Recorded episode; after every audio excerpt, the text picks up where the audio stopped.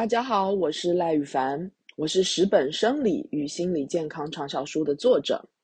我曾经连三年获选博客来年度华文畅销作家，大家给我的称号有食疗天后、血糖教母。我也是美国富尔布莱特学者。我最常被人问到的问题是：宇凡，你有这么多书，我要从哪一本入手？所以，为了要庆祝这些书的电子版上市，我将为大家一一介绍它们。每本书我都会带着你们导读，让你们更深入的了解我的书和它的内容。今天我将为大家导读《守卫你的情绪界限》。在导读开始前，先跟大家说说我为什么会写这本书《守卫你的情绪界限》。其实我在踏入身体健康的领域前，是从事心理咨商的，在心理学中，我专攻行为学。这本书是我回归老本行的第一本书，它给予你人际界限沟通上的各种工具。如果你碰到的人是那种不能沟通的人，这本书也给了你其他心理书籍找不到的工具。书里也有给到如何处理创伤的方法。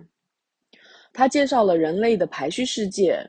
而这个世界是如何影响你跟这些人的沟通？可以说，在这个世界里，沟通原则是不同的。看完了，你就会了解为什么有人那么贱，你对他越好，他反而对你越坏。我本性是很喜欢跟人相处的，但因为很敏感，所以很容易受伤，也因此害怕人。我进研究所念心理咨商时，生活其实是处于一片混乱。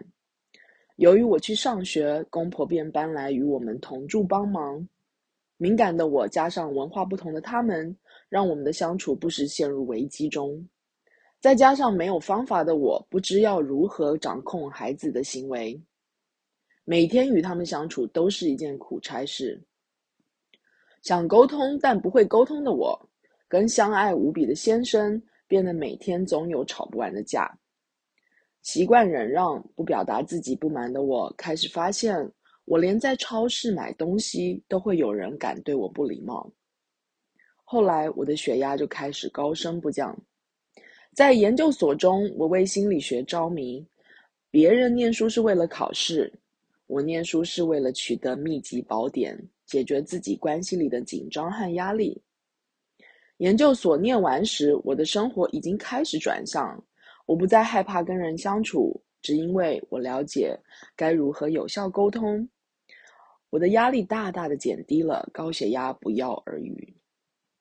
现在多数来找我的人都是因为生理有症状，但是我发现如果心理压力不解除，生理健康很难回到平衡。然后我也发现，就跟我以往的情况一样，多数的心理压力是来自于关系里的紧张和冲突。有一个病患来找我，主因是他很容易拉肚子，有时他拉肚子时会忍不住大在裤子里。由于他的症状都是集中在消化道，因此我给他做了一个粪便检测，结果他的肠菌严重失衡。我分析的结果跟他胃酸不足有很大的关联，因为他的屁和大便常常有腐蚀的臭味。由于此病患食物组合和饮食顺序都是正确的，所以我问他：“你拉肚子都是在压力大的时候吗？”很显然的，他不是一个很了解自己情绪的人。他想了一下说：“好像都有一点关联，大概都是跟我太太吵架之后，会给我压力的只有我太太。人一紧张，胃酸就生产不足，胃酸是分解蛋白质的主力，它一不足。”蛋白质消化不完全，在温暖的肠道里就开始腐败。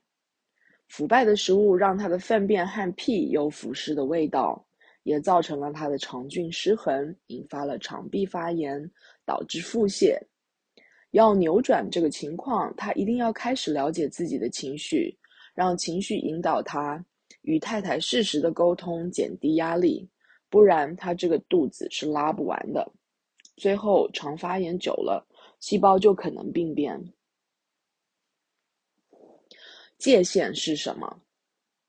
我们常常听到大家说相处要有界限，但界限到底是什么？是你的底线？那又是什么？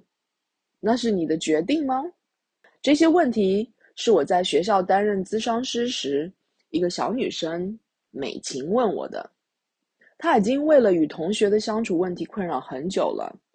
那个困扰他的问题，只不过是同学常不说一声就拿他的橡皮擦。我总是跟他说，人与人之间相处要有界限，有界限才有和平。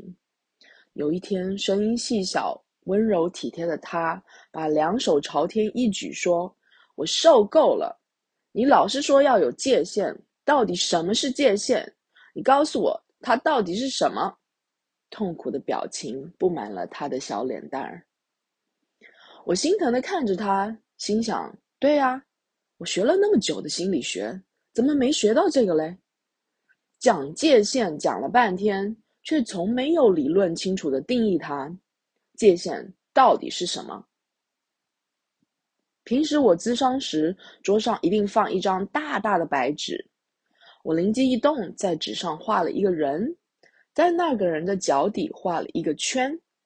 我说：“那个圈就是你的界限。”本来没脾气的小孩听了，气呼呼瞪着我。